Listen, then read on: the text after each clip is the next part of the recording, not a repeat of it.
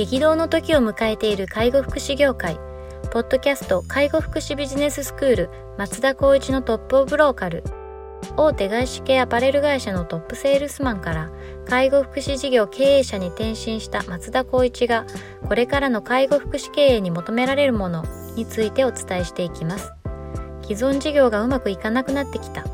今後の事業展開が不安などのお悩みを抱えている経営者の方。異業種から介護福祉業界への参入を考えている経営者の方。これからどんどん事業を拡大していこうと考えている経営者の方。など介護福祉ビジネスの入門から応用までさまざまなステージの方に楽しんでいただける番組です。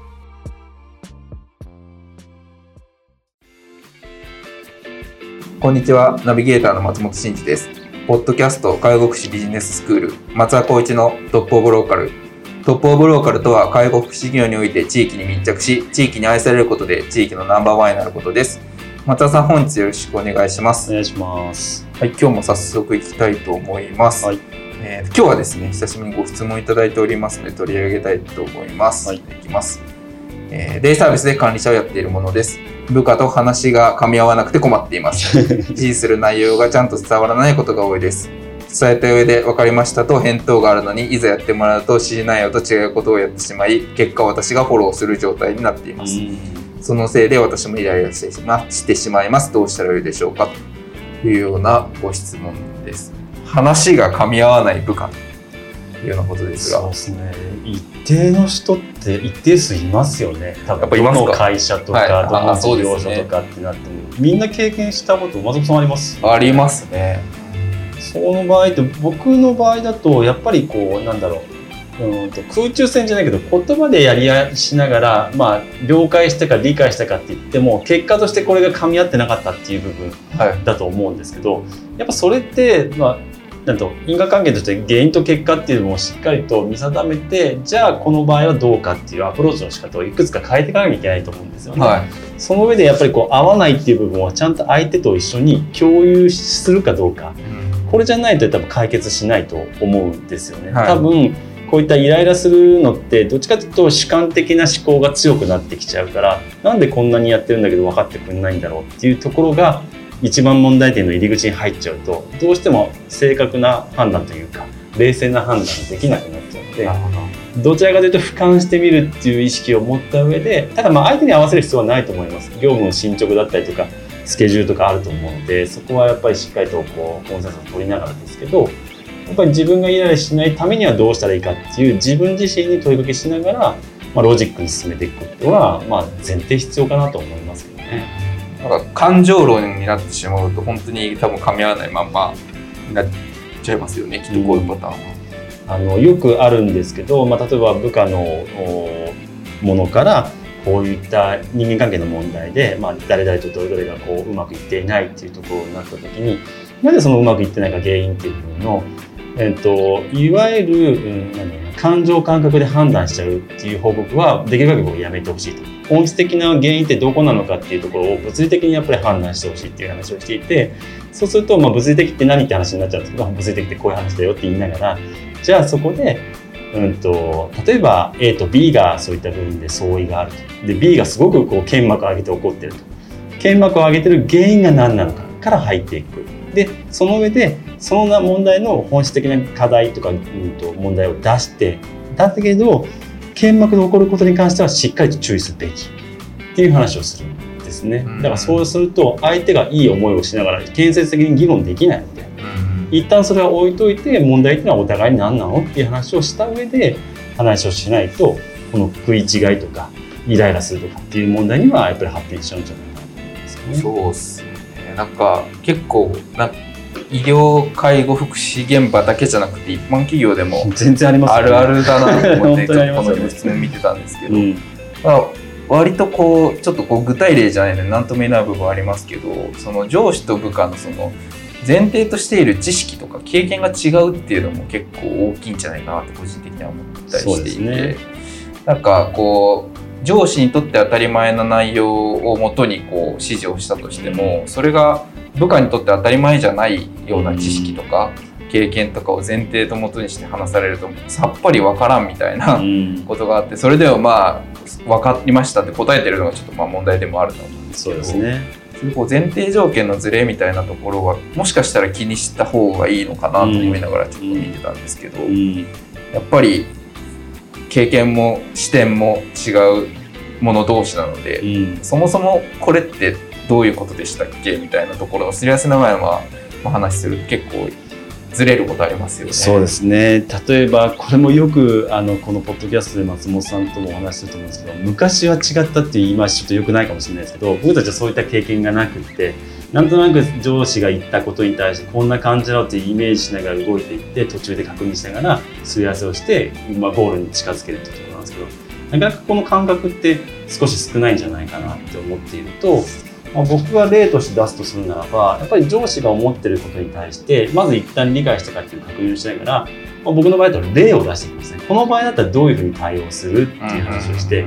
私だったらこうしますとかねあちょっとわからないですって言った時にはじゃあこれはこういったルールのもとやっていこうと思う。こうやって感じでこうやってやって最初にはここに行こうっていうのを伝えてってイメージを共有させるっていうことが、まあ、そごう、まあ、少なからず、まあ、ゼロにはならないけど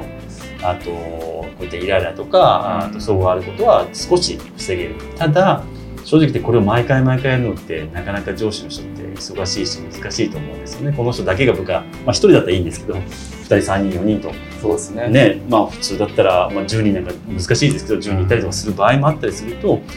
もうこれだけに仕事に集中しちゃったりとかでもうんまた上から数字が上げろとか なんだかなってもっともっと違ったタスクが出てきたりするからまあイライラしちゃうなっていうのはあるんですけど一旦自分のイライラがどなんでそうなるかっていうことも踏まえていくとさっきの松本さんの話じゃないけどあの上司と部下のやっぱり考えてることとあとは経験値うんでやっぱこういったイライラにつながるというのはまあ9割方そうだと思うんそうです。ね。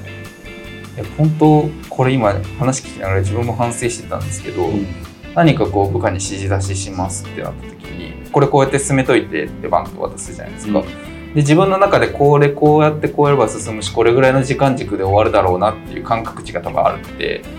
でバンと投げても「あれ？まだやってないの?」みたいな「えなんでやってないの?」みたいな「そんな時間かかることなの?」みたいな。なんかそういうふうに思ってイライラするみたいな。って最近ちょっとあるんですけど。やっぱそこのなんかこうこうやって進めたらこれぐらいの時間でこれぐらいの量でやれるよねみたいなそこの前提条件。多分自分の中の経験値から出てきてるもので何のこうなんていうんですかねこう客観的な事実でもない勝手な自分の経験値の中で持ってるこう期待値でそれが部下にそのこういうふうな時間軸でこれぐらいの量的なものをやってほしいっていう具体的なオーダーにせずに多分渡してる部分もあるんですよ。で部下は部下で多分あこれだったらこうやって進めれるなみたいな感じに思って分かりましたって答えてもここでずれてるっていう、やっぱそこのやっぱ渡し方のと部分まあ多分 5W1H でいいと思うんですけど、なんかそれをしっかりこう伝えた上で渡すっていうのが大事だなと最近非常に思ってるのでもしかしたらこの渡し方の部分でもうちょっと工夫できる部分があるのかなというふうにも思いましたね、うん。あのーちょっと前にご相談を受けた内容があって僕ツイッターに上げた内容なんですけど、はい。あのーまあ、140文字なのでうまく伝えれないんですけどはい。書いたのがやっぱり上司は部下に機会を与えて部下は機会をチャンスと捉えて期待に応えた実績を残して成果として評価してもらうと。でただあるべき姿の当たり前さっきの僕たちの当たり前はい。と定義ってちょっと変わってると思うんですよね。うん。そうすると何がってなると僕の話でいくと